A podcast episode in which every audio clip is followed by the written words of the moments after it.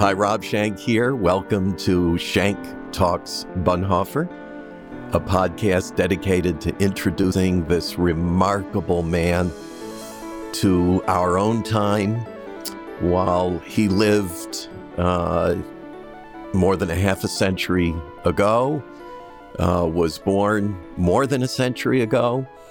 Uh, he is as relevant today as he ever was. In fact, I think particularly relevant. And that's why uh, I've been working to build an institution here in Washington, D.C., dedicated to not only perpetuating his legacy, but applying it to the immediate urgencies of our own day. And there are plenty of them to which Bonhoeffer speaks powerfully and very realistically and very effectively. So you can find out more about that institution by visiting it at tdbi.org. Stands very simply for the Dietrich Bonhoeffer Institute. Here in Washington, D.C., you'll find us online at tdbi.org. You'll also find us on Facebook and all the other social media platforms, Instagram, Twitter, etc., etc.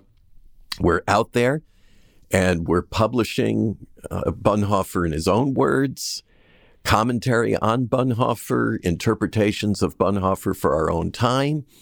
So if you want to get to know this man a little bit better, become a friend of the Dietrich Bonhoeffer Institute at tdbi.org or our other social media platforms. And when you're in Washington, D.C., come by to visit us. We're located at 109 2nd Street Northeast, just across the street from the Supreme Court. And I should mention, by the way, that uh, you can get to know a little bit more about why I've taken on Bonhoeffer as a full time occupation uh, in my memoir. It's available now on pre sale on all of the uh, bookseller sites, and it's entitled costly grace. You know that to be a Bonhoefferianism. Uh, it was one. It was really his key um, term, uh, Teure Gnade. Uh, how's my German pronunciation? Pretty terrible, huh? Teure Gnade. Costly Grace. That's the title of my memoir. An evangelical minister's rediscovery of faith, hope, and love. HarperCollins, and you'll find out how critical Dietrich Bonhoeffer was in helping me uh, to reclaim my original understanding of the gospel itself. And uh, it's it's quite a story of how following in the footsteps, literally, of Dietrich Bonhoeffer from the place of his birth to the place of his death, helped me to recalibrate my own moral and spiritual compass. So check it out. Uh, you can buy it now, be one of the first to read and review it at Amazon or HarperCollins or Barnes and Noble or any of the sites, Goodreads, wherever you go to read your reviews and record your reviews of books. Please do so for my book, Costly Grace An Evangelical Minister's Rediscovery of faith, hope, and love. For now, though, I'm going to talk about a whole bunch of other books that will introduce you to a very critical side of this multifaceted personality, Dietrich Bonhoeffer, and that is his spirituality or his spiritual life. It is impossible to fully appreciate or know Dietrich Bonhoeffer without knowing his spiritual side, which was profound and really defined him as much as anything else. While he was a towering intellect, while he was a very effective activist, he was certainly a very compassionate pastor, shepherd of souls. He was a deeply reflective, contemplative, spiritual, prayerful individual. And that just permeates everything about him. He was a passionate Christian. He felt his faith as much as he lived and practiced his faith. And there are ways to see that element, that dimension of him, uh, even in a devotional sense. And I'm going to recommend right away a devotional that was edited and translated by Edwin Robertson. I pull these off my own shelf, by the way. I, I have these volumes. Some of them I keep by my bedside, literally, uh, in a little shelf I have in my uh, in my bedstand, uh, and I pull from them routinely at night and sometimes in the early morning hours to read after my Bible reading and prayer time. And this one, published by Zondervan, Evangelical Publishing House here in the U.S., is entitled "Voices in the Night." the prison poems of Dietrich Bonhoeffer. And this is a lovely compilation uh, of Bonhoeffer's very deep uh, journal like entries and writings. And I have found them enormously edifying, deeply moving. I mean, sometimes to the point of tears when you think about the circumstances in which he wrote much of this, uh, which was his suffering in prison. And they are so raw, they're so authentic, so honest. This is, you know, Bonhoeffer uh, did a treatment of Psalms that he called the prayer book of the Bible. And in many ways, he was a psalmist. He these writings, these reflections and prayers are written very much like the Psalms. And uh, Robertson has done a wonderful job in the way he has structured this little book. I'm not sure it's still in print. You may have to get a used copy of it, but you'll find it. It's called Voices in the Night. Uh, it was published in 1999, and it's a small, very handy uh, I really think of it as a prayer book. And then I've mentioned to you before Peter Frick, who is really one of my principal Bonhoeffer advisors, uh, mentors. Uh, in fact, he was an advisor to me on my Bonhoeffer work for my doctoral dissertation. And Peter has put together a beautiful, similar uh, compilation called Dietrich Bonhoeffer Meditation and Prayer, edited by Peter Frick, F R I C K. This was published by Liturgical Press in Minnesota. And it too is a lovely devotional. And I think you'll find it really rich. Uh, this isn't uh, necessarily specifically, uh, you know, words crafted by Bonhoeffer for devotional purposes, but Peter has done a lovely job pulling from Bonhoeffer's other works, as well as his prayers and poems. Uh, he's pulled from other sources and structured it as such. In fact, you'll read in my memoir, Costly Grace, how one of those poems that uh, that Peter uh, constructed out of material from Cost of Discipleship, or what is now retitled Discipleship, really helped me to move to where I am now, uh, a very far distance from where I was in my own spiritual life 10 or 15 years ago.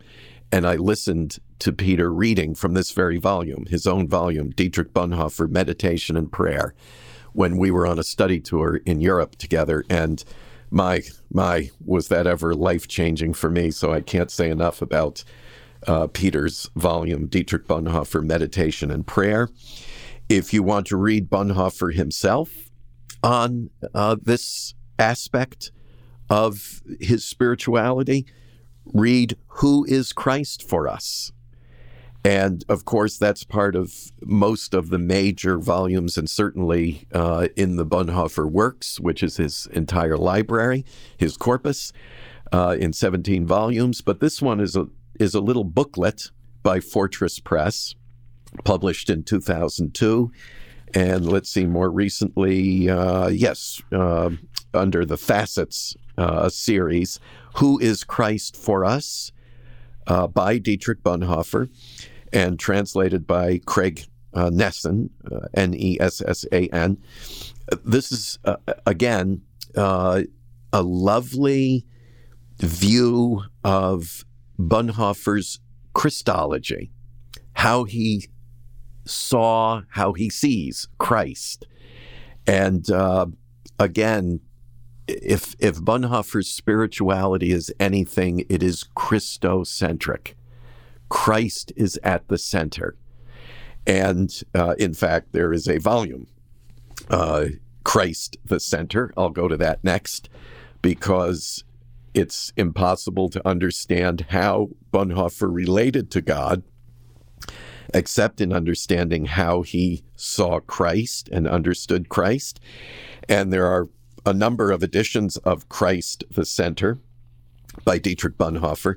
The one that I'm holding is the Harper San Francisco, uh, which is very nice uh, because I'm publishing with Harper Collins, and this is a division of Harper Collins. Uh, so nice to be in the same publishing family with my mentor and posthumous uh, spiritual guide, if you will, uh, my Bonhoeffer.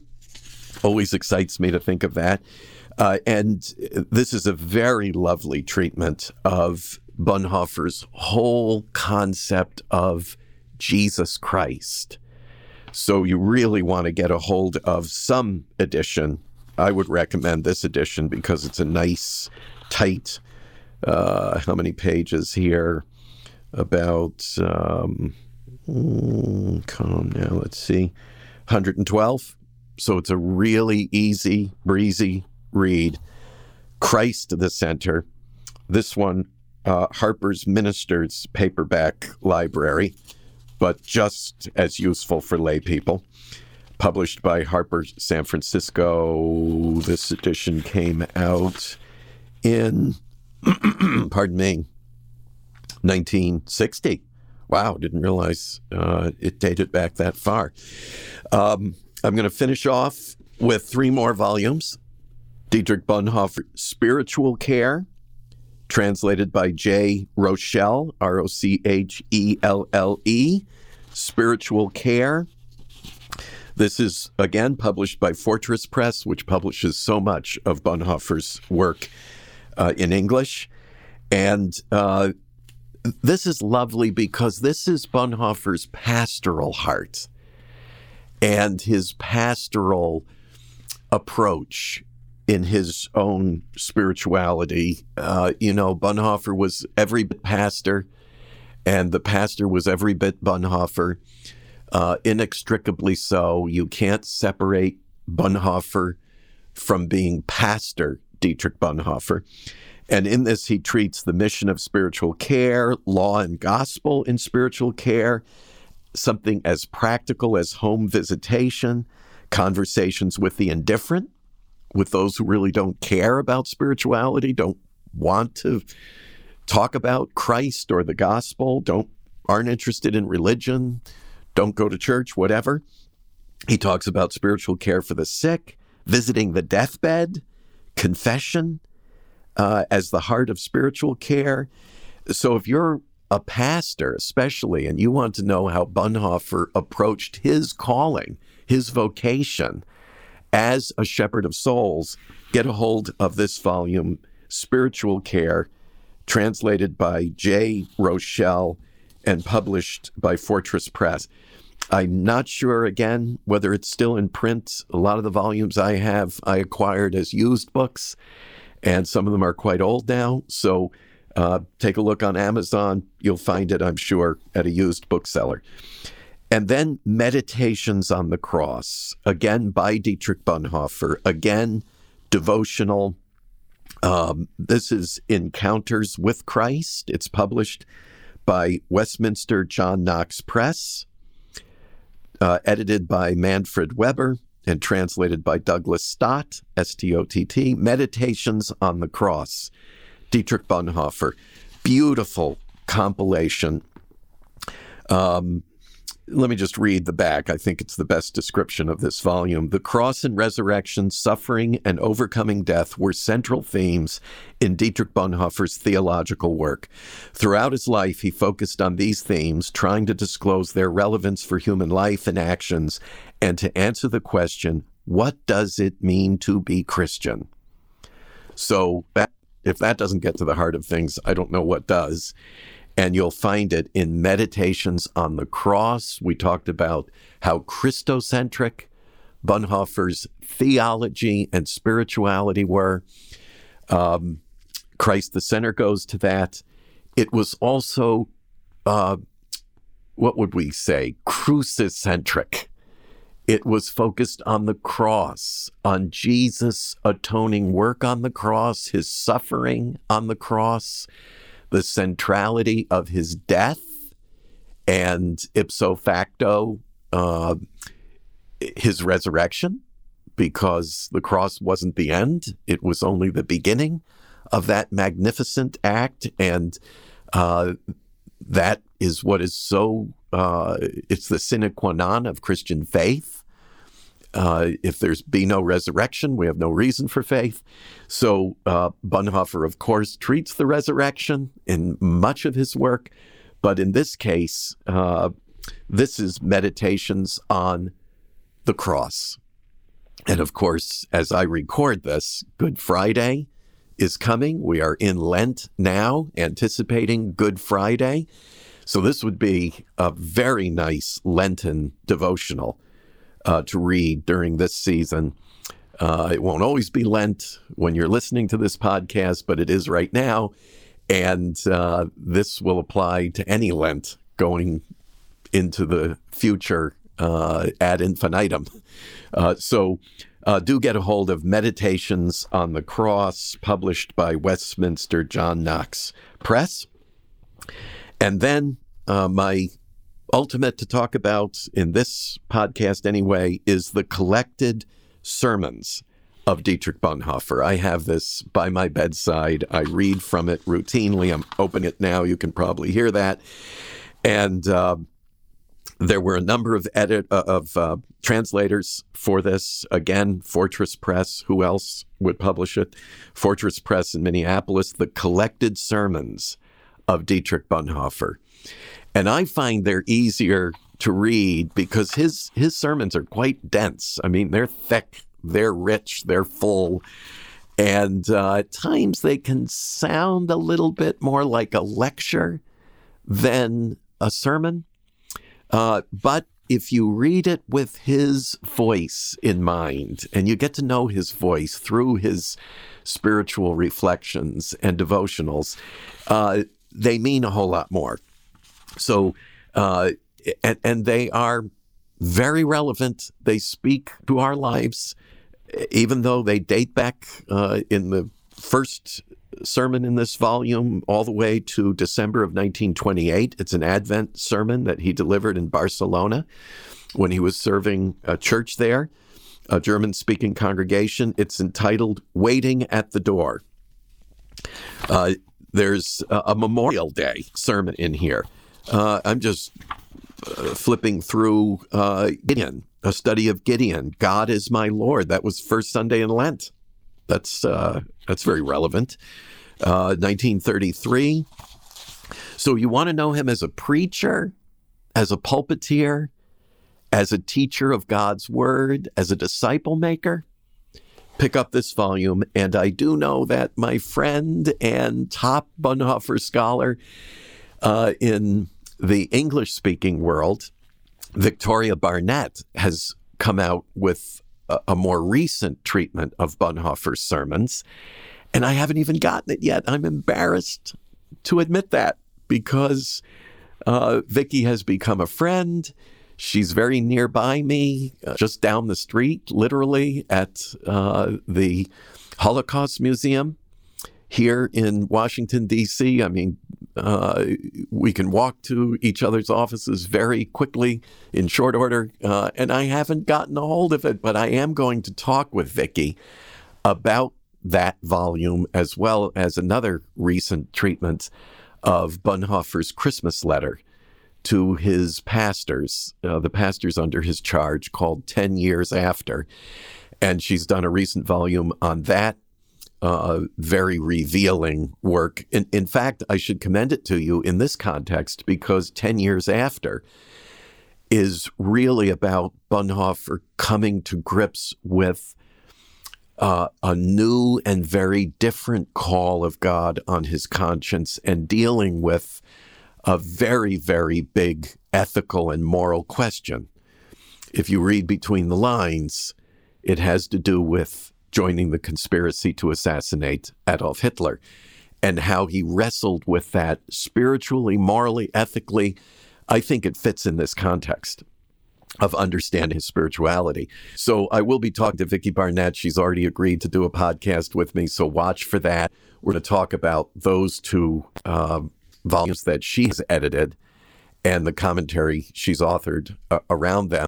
Uh, so either get a hold of her collected uh, sermons or this one. But do read Bonhoeffer, the preacher, Bonhoeffer, the pulpiteer, uh, Bonhoeffer, the uh, prophetic voice from the sacred desk, as we call it in our evangelical parlance, from the pulpit, because he was as much that. And boys, you know, that should reveal any any preacher's true heart and spirituality comes out in uh, their exposition uh, of God's word which is what he does, of course, uh, as any preacher does in his sermons. So do get a hold of these volumes. They will help you to appreciate the deep spiritual interior life of this man. And only in understanding that core of his being can you really get why his thought life, why his philosophical life, while his uh, why his uh, activist life is so, so uh, very deep and powerful and has made such a great impact now on generations of both believers and non believers, Christians and non Christians, uh, people of other religions. He's had a very wide and very deep effect on so many, and I believe yet to, to make that impact on this generation in our times. Boy, do we ever need him. And we can start with his spirituality. So get to know Dietrich Bonhoeffer's spirituality in these volumes and in many other places. You'll find resources like these at our website at tdbi.org. And you can get to those resources from our other social media platforms as well. Thanks again for being with me. And in this uh, this context of uh, Bonhoeffer's spirituality, it's especially meaningful for me. Uh, we'll proceed in our introduction to Dietrich Bonhoeffer in this uh, podcast, and I'll see you uh, during our next episode.